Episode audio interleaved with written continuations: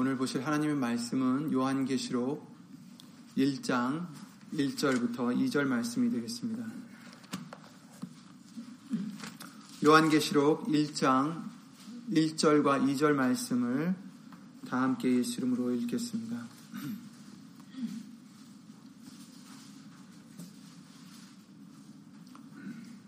요한계시록 1장 1절과 2절입니다. 예수 그리스도의 계시라 이는 하나님이 그에게 주사 반드시 속히 될 일을 그 종들에게 보이시려고 그 천사를 그 종 요한에게 보내어 지시하신 것이라. 요한은 하나님의 말씀과 예수 그리스도의 증거, 곧 자기의 본 것을 다 증거하였느니라. 아멘. 말씀 위하여 다 함께 주 예수 그리스도 이름으로 기도를 드리시겠습니다.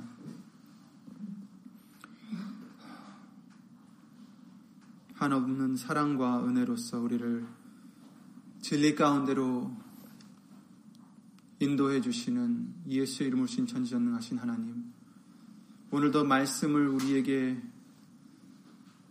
주시며 그 말씀을 통해서 더러운 것들을 씻어내 주시고 새롭게 해 주시며 예수님의 형상으로 닮아가는 우리가 될 수 있도록 은혜를 내려주심을 믿사옵고 주 예수 그리스도 이름으로 감사를 드립니다.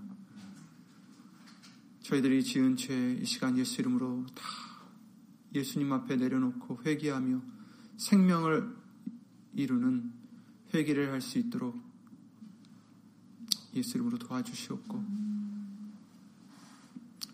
말씀 앞에 정말 예수님의 말씀 앞에 겸손히 무릎 꿇고 그 말씀을 아멘으로 받을 수 있는 우리의 믿음이 될 수 있도록 예수 이름으로 도와주시며 이처럼 우리를 사랑하시고 이처럼 한없이 위대하신 우리 하나님을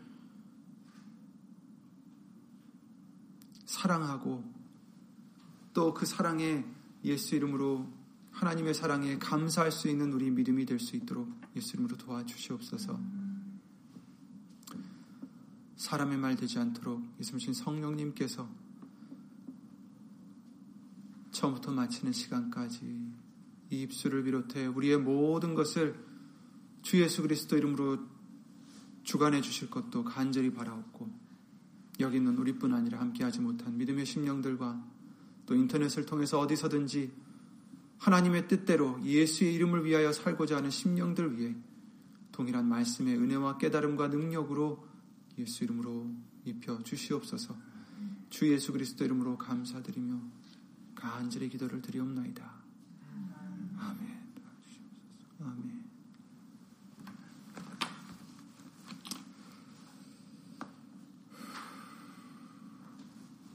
지난 주일 말씀 또 수요 예배 또 금요 예배 말씀들을 통해서 우리는 예수님을 경외해야 되고 또 예수님만이 말씀의 주역인 것을 예수 이름으로 다시 알려주셨습니다. 오늘도 하나님의 뜻이 무엇인지 말씀을 통해서 다시 깨닫고자 합니다. 오늘 본문은 요한계시록 말씀인데 잘 아시다시피 이 계시록, 계시록 말씀은 어, 세례 요한이 아닌 어, 사도 요한이죠. 예수님의 제자였던 요한이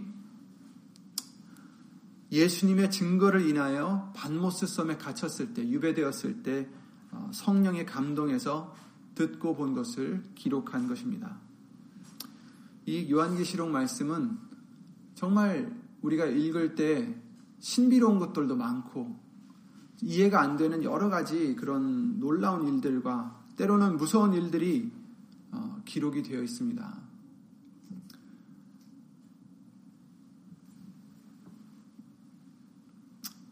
요한계시록 그 1장 19절 말씀해 보시면 그러므로 내가 본, 어, 본 것과 이제 있는 일과 장차 될 일을 기록하라 이렇게 말씀하셨는데 이 말씀과 같이 이제 있는 일과 장차 일들의 어, 기록이 되어 있어서 앞으로 무슨 일이 있을지 무슨 일들이 있을지 또 어, 궁금해하기도 합니다. 그리고 이 계시록 말씀에 나오는 여러 뭐 그런 표현들이 있죠. 상징들이 있어요. 그래서 뭐 여러 짐승들도 많이 나오고 또 뿔들도 많고 또 많이들 천사들도 나오고 또 일곱 인에 대해서 나옵니다. 또 거기서 네 마리의 말을 탄 자들도 나오죠. 일곱 나팔을 든 천사들, 일곱 천사들도 나오고 또 두 증인들이 있다라고도 말씀해 주시고 여러 가지 이런 어, 말씀들이 있는데 이것들이 도대체 무슨 뜻일까 궁금해 하기도 하죠. 하지만 우리가 계시록을 읽다 보면 잘못하면 초점을 잃고 다른 것에 집중하기가 쉽습니다. 열 뿔이 있는 짐승은 무엇이고 그 면류관들은 무슨 뜻이고 사람 얼굴 같은 얼굴을 가진 그 황충들은 무엇일까? 어떤 사람들은 뭐 이것이 전투기다. 큰 소리를 내고 뭐 광음을 내고 앞에서 뒤에서 어, 활을 쏘고 한다고 해서 뭐 전투기가 전투기를 보고 이렇게 말한 것일 것이다. 또 무엇을 보고 어떻게 말한 것일 것이다. 이렇게 여러 가지 추측을 내고 있어요. 또 666은 무엇일까? 그래서 어떤 사람들은 그랬죠. 아, 우리가 바코드를 받는 것이 666을 받는 것이다. 뭐 이런 식으로도 얘기도 하고. 그러나 여러분, 오늘 본문의 말씀에 처음에 뭐라고 하십니까? 예수 그리스도의 계시라 이렇게 말씀하셨어요. 이 요한계시록에 나와 있는 말씀들은 예수 그리스도의 계시다 이렇게 말씀해 주세요. 이 말씀은 두 가지로 볼 수 있는데 하나는 예수님이 주신 계시다라는 뜻이 될 수도 있고 또 하나는 예수님에 대한 계시다라고 볼 수도 있어요. 두 가지가 다 맞습니다. 그리고 이것은 요한계시록만에 한정된 것이 아니라 성경 전체가 다 그렇죠. 예수님이 주신 계시고 예수님에 대한 계시다. 하나님의 말씀은 예수님에 대하여 증거하시는 것이다. 또 하나님이 주신 것이다. 예수님이 주신 것이다. 이렇게 우리가 두 가지로 볼 수 있어요. 그래서 모든 성경은 예수님 곧 삼위일체 하나님이 주신 말씀이다. 그렇죠? 베드로서 1장 20절 21절에 그렇게 말씀해 주셨죠. 먼저 알 것은 경, 곧 성경이죠. 경의 모든 예언은 사사로이 풀 것이 아니니 예언은 언제든지 사람의 뜻으로 낸 것이 아니요 오직 성령의 감동하심을 입은 사람들이 하나님께 받아 말한 것임이니라 이렇게 말씀하셨어요. 그래서 예언이라고 해서 뭐 장래 일들만 얘기하는 그런 것이 예언이 아니죠. 말씀 자체가 예언입니다. 이것은 성령의 감동하심을 입은 사람들이 자의로 말한 게 아니라 하나님께 받아서 말한 것이다. 그러니까 그 말씀은 어디서 온 것입니까? 하나님께서 온 것이다. 하나님께로부터 온 것이다라는 거죠. 하나님이 하신 말씀이다라는 거죠. 디모데후서 3장에도 15절 17절에 이렇게 말씀해 주셨죠. 또 내가 어려서부터 성경을 알았나니 성경은 능히 너로 하여금 그리스도 예수 안에 있는 믿음으로 말미암아 구원에 이르는 지혜가 있게 하느니라. 모든 성경은 모든 성경은 그렇죠? 일부분이 아니라 모든 성경은 하나님의 감동으로 된 것으로 아멘. 교훈과 책망과 바르게 함과 의로 교육하기 유익하니 이는 하나님의 사람으로 온전케 하며 모든 선한 일을 행하기에 온전케 하려 함이니라. 아멘. 모든 성경은 하나님의 감동으로 되었다. 하나님이 주신 것이다라는 거예요. Inspired by God. 하나님이 감동으로 된 것이다. 하나님의 말씀이라는 거예요. 사람의 말이 아니라. 그렇습니다. 예수 그리스도의 계시라. 하나님의 말씀이시다. 또 아까 말씀드린 대로 하나님에 대한 예수 그리스도에 대한 계시다. 라는 뜻도 됩니다. 모든 성경도 모든 성경은 예수님에 대하여 증거하는 말씀입니다. 누가복음 24장에 예수님이 그러셨죠. 가라, 아, 음, 가라사대 24장 25절에 미련하고 선지자들의 말한 모든 것을 마음에 더디 믿는 자들이여 이렇게 말씀하셨어요. 선지자의 말한 모든 것을 마음에 더디 믿는 것. 무엇을 더디 믿나? 그 선지자들이 모든 말한 것들 그걸 지금 더디 믿는다고 미련하다고 좀 책망해 주시고 있어요. 그런데 그러시면서 하시는 말씀이 그리스도가 이런 고난을 받고 자기의 영광에 들어가야 할 것이 아니냐 하시고 그러니까 그리스도가 이런 고난을 받고 자기의 영광에 들어가야 된다는 것이 바로 모든 선, 선지자들이 한 모든 말씀이라는 거죠. 왜 이것을 더디 믿느냐? 이렇게 나와 있지 않느냐? 또 27절에 이에 모세와 및 모든 선지자의 글로 시작하여 모든 성경에 쓴 바 자기에 관한 것을 예수님에 관한 것을 자세히 설명하시니라. 아멘. 선지자의 말한 모든 것, 모세와 및 선지자의 모든 어, 그 선지자의 글로 시작해서 모든 성경에 쓴 바 예수님에 관한 것을 자세히 설명하셨다. 그러니까 예수님은 우리가 수없이 배워서 알지만 신약에만 나오는 분이 아니라 성경 자체가 예수님에 대하여 증거하는 것이다라고 알려주신 것입니다. 요한복음 5장에도 그렇게 말씀하셨죠. 37장 40절까지 보시면 또한 나를 보내신 아버지께서 친히 나를 위하여 증거하셨느니라. 아버지께서 친히 나를 위하여 예수님을 위하여 증거하셨느니라. 너희는 아무 때에도 그 음성을 듣지 못하였고 그 형용을 보지 못하였으며 그 말씀이 너희 속에 거하지 아니하니 이는 그의 보내신 자를 믿지 아니함이니라. 너희가 성경에서 영생을 얻는 줄 생각하고 성경을 상고하거니와 이 성경이 곧 내게 대하여 증거하는 것이로다. 아멘.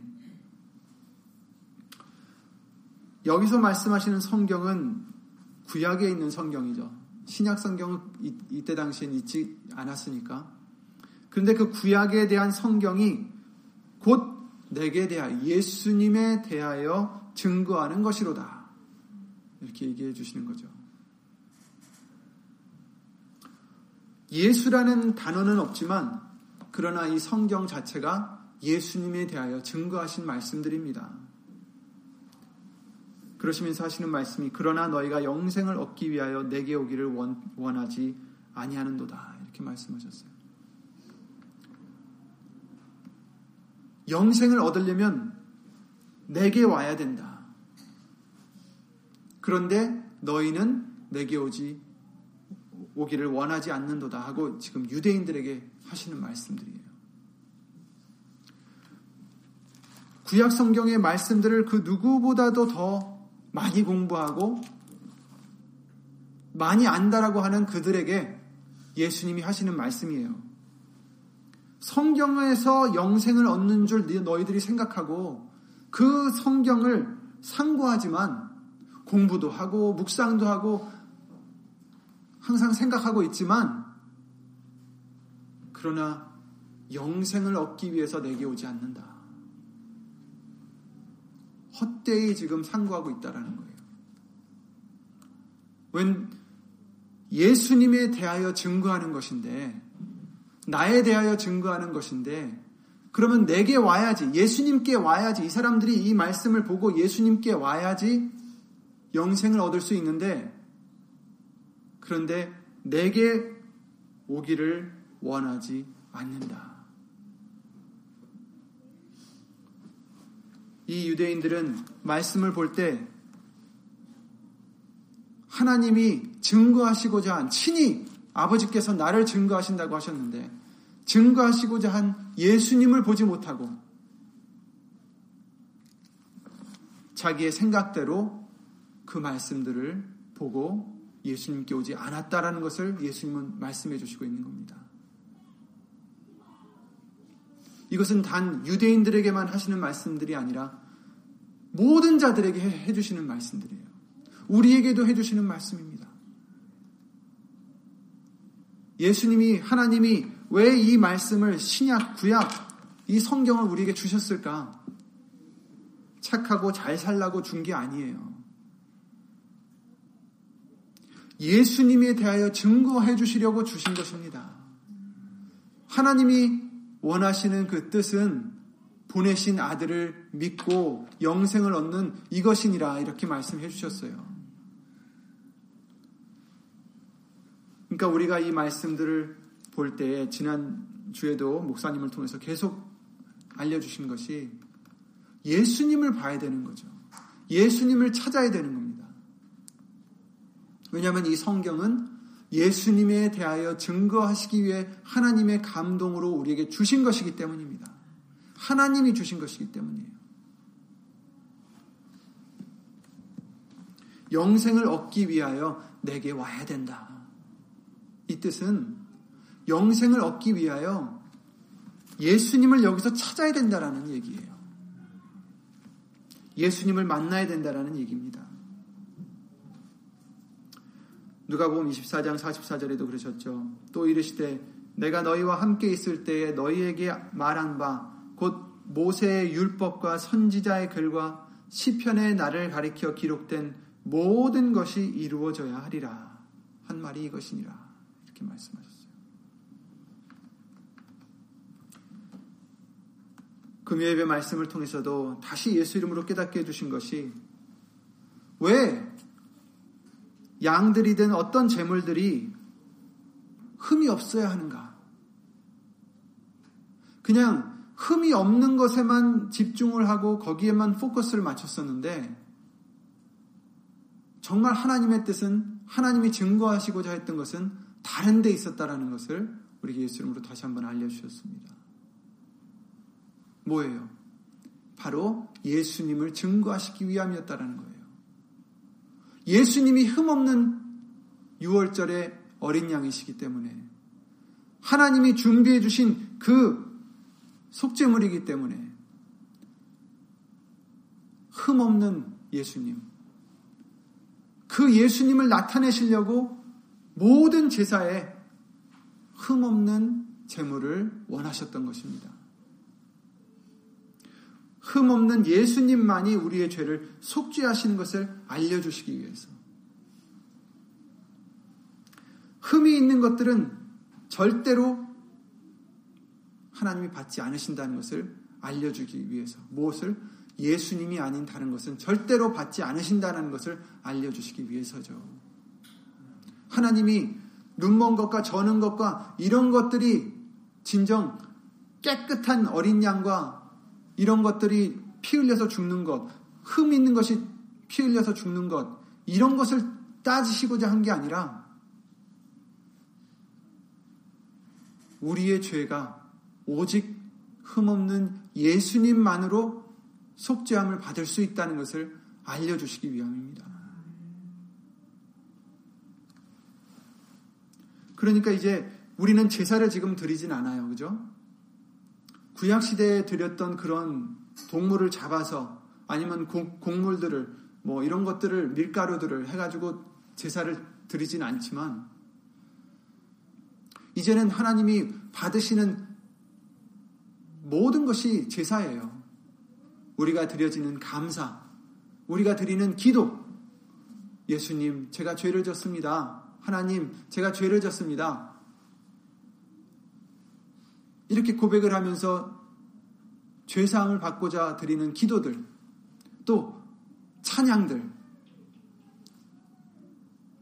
모든 것들이 우리가 드리는 제사라는 겁니다. 그런데 구약 성경 말씀을 통해서 흠 있는 것, 저는 것, 눈먼 것, 이런 것들은 원치 않으신다 하셨어요. 하나님이 그 재물에 그 재물들을 정말 원하셔서가 아니라 바로 흠이 없는 깨끗하신 예수님만을 받으신다라는 것을 우리에게 알려주신 증거해 주시는 말씀입니다. 구약 시대 때부터 그리고 못을 박으셨죠. 신약 시대 이 말씀을 통해서 나는 예수님, 아들을 통해서만이 영광을 얻으시고자 하신다라는 것입니다. 예수님만이 하나님이 받으시는 재물이라는 거예요. 그래서 우리가 그 어떤 재물을 드려도 감사를 드려도 기쁨의 뭐 찬양을 드려도 기도를 드려도 말에나 이래나 다 주 예수의 이름으로 하라는 말씀은 다른 것들은 받지 않으시기 때문입니다. 깨끗하지 않기 때문이에요. 그래서 예수님을 증거해 주시는 말씀이 된 것입니다. 그렇습니다. 번제도 있고 화목제도 있고 소제, 속제제 너무나 많아요. 제사들이. 그 수많은 제사는 각 의미가 있고 그럴 때마다 하나님은 흠이 없는 것 또한 첫 것을 원하셨죠. 그러나 진정 하나님은 동물의 피와 살을 원하시고 각그 제물들을 원하신 것이 아니다라는 것을 성경은 말씀해 주셨어요. 이사야 1장 11절에 그러셨죠. 여호와의 말씀하시되 너희의 무수한 재물이 내게 무엇이 유익하뇨? 유다 사람들은 유대인들은 하나님께 그냥 재물을 많이 드리면 좋아하시는 줄 알았어요. 그런데 너희의 무수한 재물이 내게 무엇이 유익하뇨? 그러시잖아요. 사실 다 만드신 거예요, 하나님이. 다 하나님 건데. 그 뭘 좋아하시겠어요? 나의 수양의 번제와 살찐 짐승의 기름에 배부, 나는 수양의 번제와 살찐 짐승의 기름에 배불렀고 나는 수송아지나 어린 양의 수염소 어린 양이나 수염소의 피를 기뻐하지 아니하노라. 기뻐하지 아니하노라.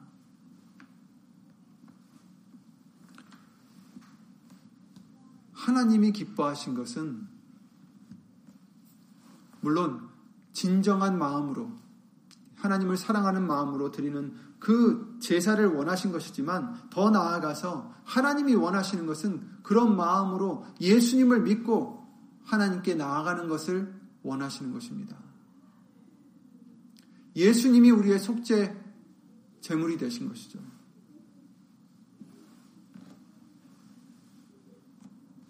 이 모든 것은 예수님에 대한 예표요, 예수님에 대하여 증거하신 것입니다. 죄 없으신 하나님의 독생자이신 그 하나님이신 예수님이 우리 죄를 대신하여 화목제가 되실 것을 알려주신 것입니다.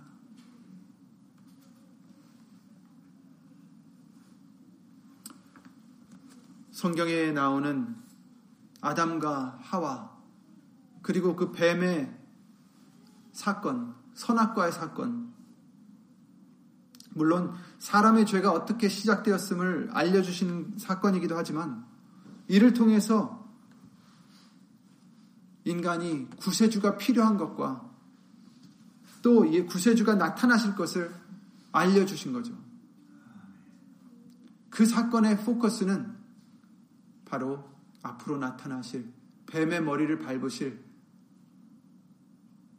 그 여자의 아들, 여자의 자손, 바로 예수님을 의미하는 것이었습니다. 모든 사건들이 그렇습니다.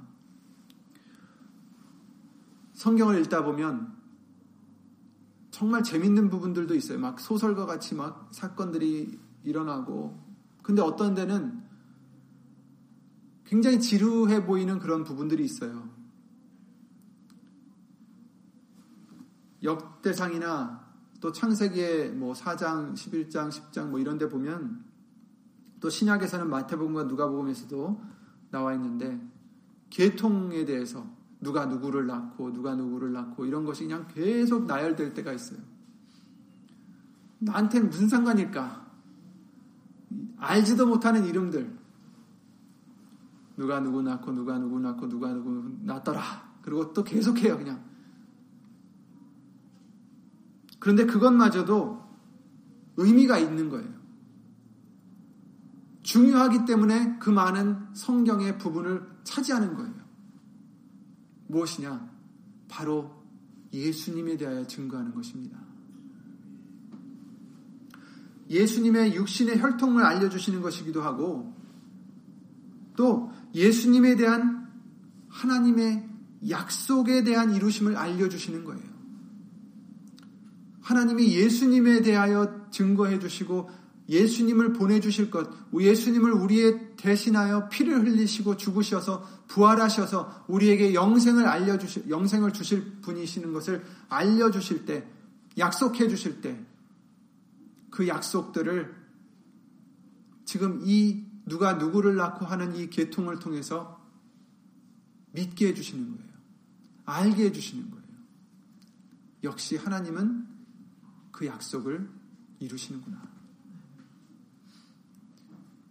사람의 방법이 아니라 정말 누추한 사람과 정말 욕먹을 사람들을 통해서까지도 그 혈통을 통해서 예수님을 낳게 하시고 그러나 흠없는 예수님으로 이 땅에 오셔서 그와 같이 일을 하실 것을 알려주신 말씀드린 것입니다. 소용이 없는 게 아니에요.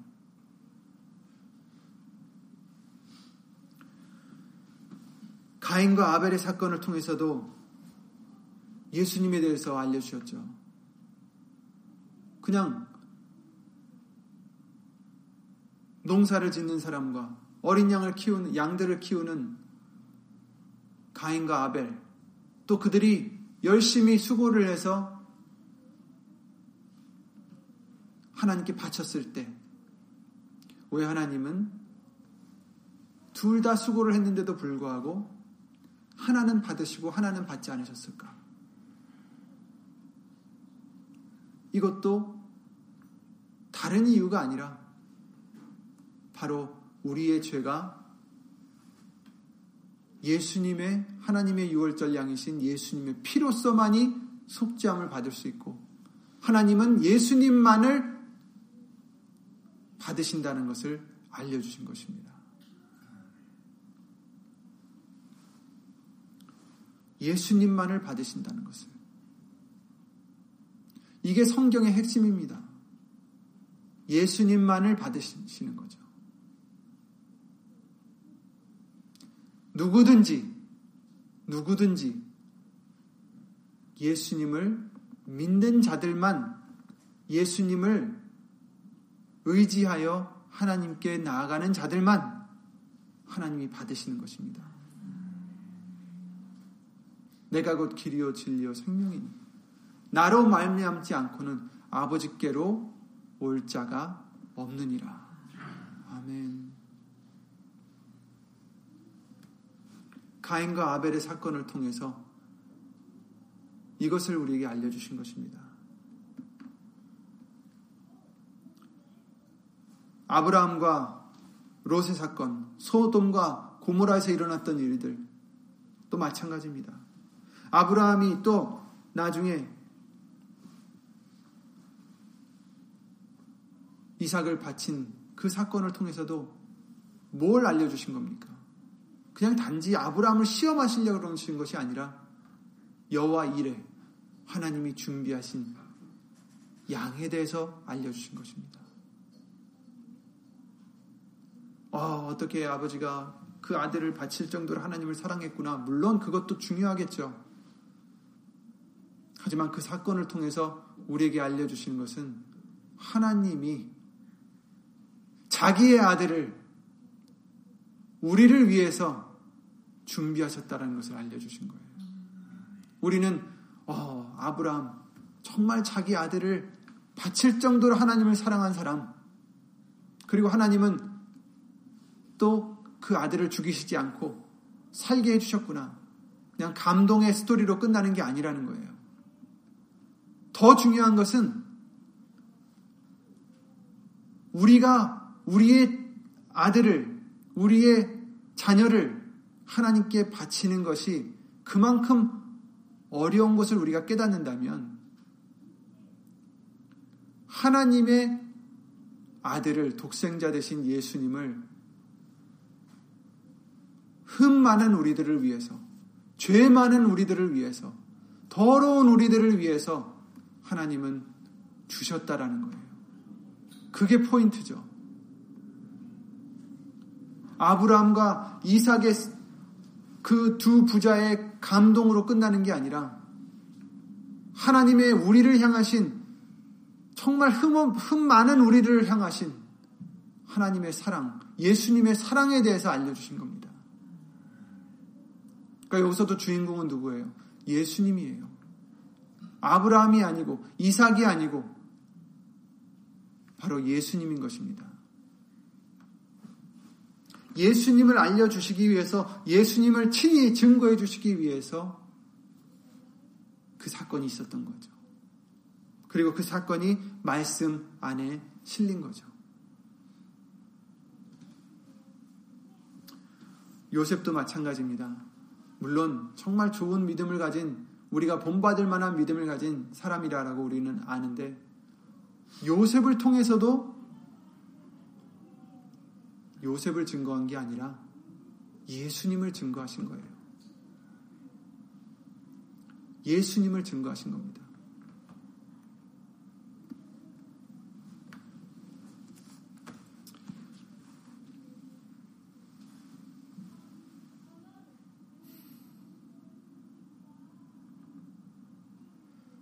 유다와 다말의 사건들을 아실 거예요. 어, 이스라엘의 아들 중에 하나였던 유다. 며느리가 있었는데 아들이 죽었어요.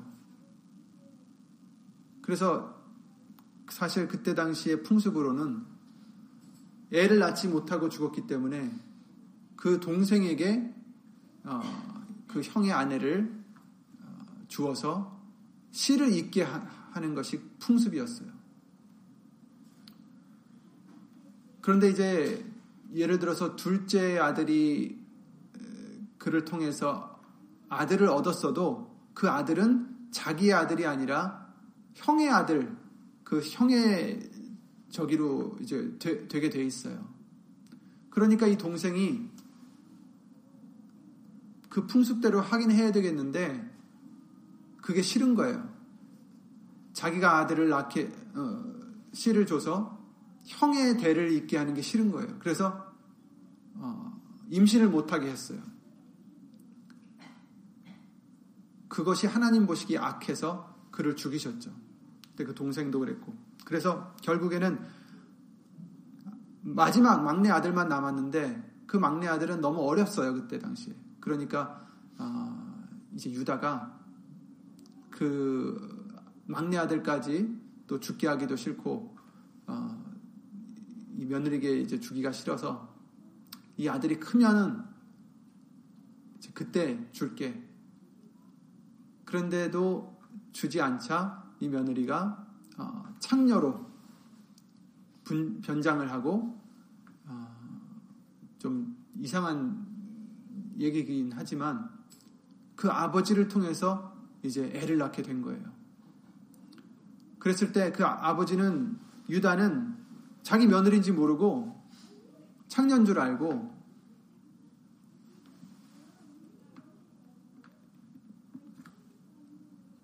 찾는데 어, 이제 그 여인이 자기에게 어, 약조물을 달라. 그래서 줬던 것이 도장과 끈과 지팡이를 그에게 약조물로 주게 됐죠. 나중에 이제 임신을 하고 배가 이제 불러오니까 사람들이 이제 알게 된 거잖아요. 그랬더니 아니 남편들은 다 죽고 남편은 죽고 임신할 수가 없는 여자가 임신을 했으니 불륜을 저지른 것이다 해가지고 사람들이 일렀어요 시아버지에게 그랬더니 시아버지가 아, 이거는 돌로 쳐 죽여야 되는 그런 일이다 해서 이제 어, 그렇게 했는데 그 여인이 그 약조물로 받았던 도장과 끈과 지팡이를 내어놓으면서 이 물건들의 주인이 바로 아버지다라는 것을 어, 얘기했을 때 그 유다가 너는 나보다 의롭구나 했던 그런 일들이 있죠. 그 사건이 있어요. 어쨌든 그때 당시에는 대를 잇는 것이 중요해서 그와 같은 어, 지금과 다른 풍습이 있었지만 어쨌든 그 사건을 통해서도 그 약조물을 준 그 여인이 그 약조물이 없었으면 어떻게 됐을까요? 당연히 돌에 맞아 죽었겠죠. 불륜을 한 여인으로 낙인을 받고 죽었을 것입니다. 그런데 그를 살렸던 것이 뭐예요? 바로 그 도장과 끈과 지팡이였던 거죠. 근데 이 사건도 예수님에 대해서 증거해 주신 말씀이에요. 왜냐? 표에 대해서 우리에게 알려주실 때, 가인과 아벨에게 주셨던, 가인과 아벨의 사건에서들 통해서도 가인에게 주셨던 표가 있었죠.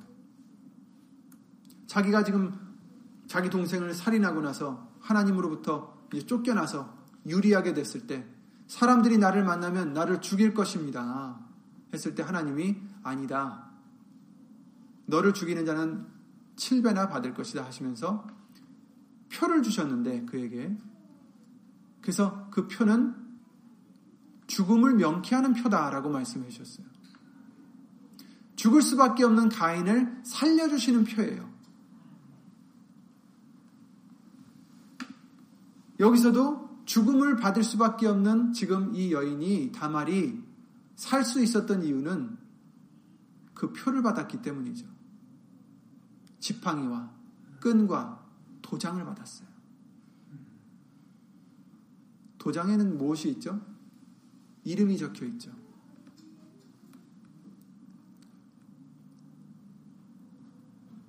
바로 예수님에 대하여 증거해 주시는 말씀이에요.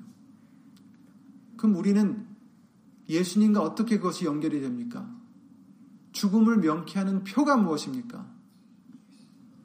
예수님의 보혈이요, 예수님의 이름인 것을 우리는 많은 말씀들을 통해서 알 수가 있습니다. 그 대표적인, 가장 대표적인 말씀이 출애굽 사건이죠. 마지막 열 번째 재앙이 있었을 때 하나님이 요번에 말씀해 주신 대로 바로에게 보내지 않으시고 유대인들에게 보내셔서 뭐라고 하셨습니까? 흠없는 1년 된 어린 양을 잡아서 그 피를 문설주 좌우에 바르고 그 고기를 아침이 되기 전까지 다 먹고 남은 것은 소화하라 이렇게 말씀하셨죠. 그래서 천사가 와서 이제 장자를 죽이는 그 천사가 그 애굽 땅에 와서 아들들을 칠 때 그 천사가 뭘 보고 넘어간다고 하셨어요? 그 피를 보고 넘어가리라. 그 안에 유대인이 있든 애굽 사람이 있든 상관없어요. 피가 있으면 되는 건데 아무리 이스라엘 백성이라 해도 그 말씀을 무시하고 피를 바르지 않았으면 그 안에 있는 장자는 죽는 거죠. 그 피가, 어린 양의 피가 죽음을 명쾌하는 표였던 것입니다.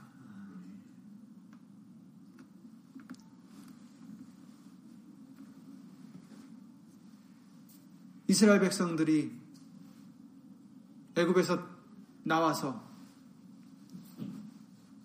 광야길에 40년을 헤매다가 여리고성을 이제 들어갈 때 거기서 어떤 일이 있었습니까? 한 여인이 정탐꾼들을 숨겨주고 표를 받았죠. 붉은 끈을 창에 내리라. 그럼 우리가 그 끈을 보고 그 집은 그 집안에 있는 모든 사람을 살려주겠다. 누구든지 그 집안에서 나오면 우리에겐 책임이 없다. 죽어도. 그래서 그 붉은, 붉은 끈을 또한 우리에게 표로 알려주셨어요. 죽음을 명쾌하는 표였어요. 그 밖에 있던 모든 사람은 다 죽었는데 그 끈을, 붉은 끈을 창에 매달았던 그 집안에 있는 사람들은 죽음을 면했던 거죠. 그 끈의 색깔도 피의 색깔과 같은 붉은색이었어요. 상징한 거죠. 죽음을 명쾌하는 표. 계시록 14장 말씀에 나오는 계시록 7장 말씀에 나오는 하나님의 사람들 이마에 인친자가 아니면은 다 해하라. 그런데 그 이마에 14장 말씀에 나오는 14만 4천 명이 섰는데 그 이마에 하나님의 이름 곧 어린 양의 이름이 쓰인 것이 있도다. 죽음을 명쾌하는 표가 바로 하나님의 이름인 예수님의 이름인 것을 많은 말씀들을 통해서 우리에게 알려주셨어요. 즉, 아까 말씀드렸던 유다와 다말의 사건도 그에게 주었던 그 약점을 도장과 끈과 지팡이는 그를 죽음에서 명쾌해주는 표였던 거예요. 근데 그게 우리와 무슨 상관이냐? 바로 예수님에 대해서 증거해 주신 거죠. 그 표에 대해서 증거해 주신 사건입니다. 모세와 출국 때도 똑같았고, 많은 말씀들이, 이 모든 말씀들이 결국에는 예수님께 다 초점이 맞춰져 있다는 겁니다. 예수, 오늘 본문에 예수 그리스도의 계시라. 아멘. 성경은 예수 그리스도의 계시입니다. 예수님에 의해서 예수님에 대하여 증거하는 계시입니다. 요한은 하나님의 말씀과 예수 그리스도의 증거 곧 자기의 본 것을 다 증거하였느니라. 아멘. 이와 같이 우리도 다 증거해야 합니다. 하나님의 말씀하신 것들 곧 예수 그리스도의 증거를 우리가 증거해야 됩니다. 증언해야 된다라는 거예요. 나타내야 된다라는 거예요. 뭘 나타내요? 착하고 잘 살라고 하는 것 나타내라는 게 아니라 예수님을 나타내야 되는 거예요.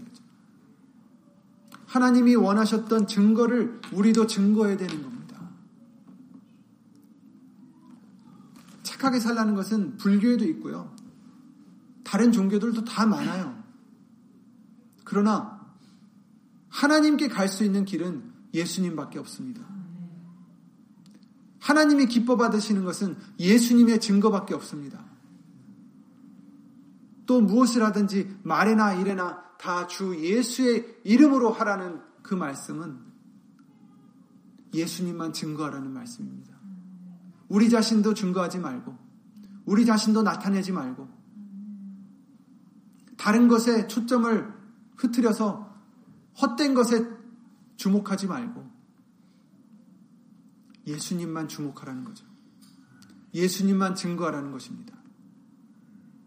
누구에게 해주시는 말씀이요? 예수님 믿는 자들에게 해주시는 말씀들이에요. 말씀을 볼 때 예수님을 보라는 겁니다. 말씀을 읽을 때, 말씀을 들을 때 예수님을 생각하고 예수님을 기억하고 예수님에게 초점만 맞추라는 겁니다. 헛된 것에 빠지지 말고 그 짐승이 무엇일까? 예수님께 초점을 맞추면 어떻게 돼요? 가장 완전한 지혜를 주시는 줄 믿습니다. 하나님의 이름을 경외하는 것이 완전한 지혜예요. 완전한 지혜는 뭐예요? 모든 것을 아는 거잖아요. 그죠? 그것은 바로 하나님의 이름을 경외하는 것이다. 하나님의 이름을 경외하는 게 뭐예요? 말이나 이래나 다 주 예수의 이름으로 하라는 그거예요. 하나님의 이름을 경외하라는 게 뭐예요? 하나님이 원하시는 뜻을 행하라는 거예요. 그게 뭐예요? 예수님을 증거하라는 것입니다. 예수님만 나타내라는 것입니다. 우리가 나타나면 큰일 나요, 여러분. 내가 나타날 때마다 우리는 거역하는 거예요. 내가 자랑될 때마다 말씀을 어기는 거예요. 우리는. 저부터도 조심해야 됩니다. 내가 나타나지 않도록. 내가 증거되지 않도록. 우리는 내가 혹시 오해를 받을까봐, 나에 대해서 오해를 할까봐, 우리 자신을 위하여 핑계를 대기도 하고, 두둔도 하기도 하고, 우리는 이러잖아요. 그게 중요한 게 아니에요. 예수님을 증거하는 게 중요한 것입니다. 예수님을 나타내는 게 중요한 것이에요.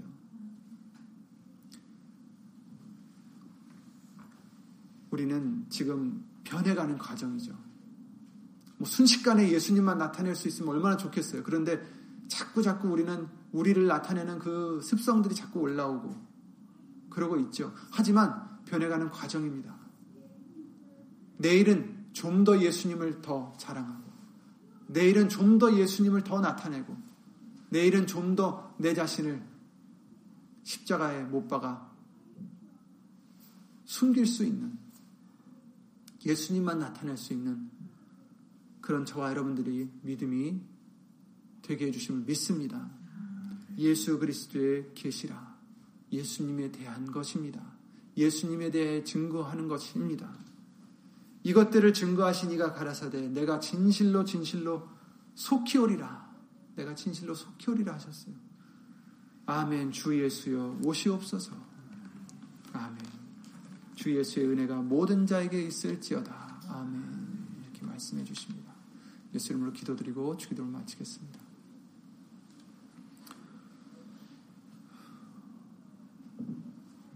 은혜와 사랑으로 우리를 정말 진리 가운데로 인도해 주시는 예수 이름으로 신 전지전능하신 하나님 주 예수 그리스도 이름으로 감사를 드립니다.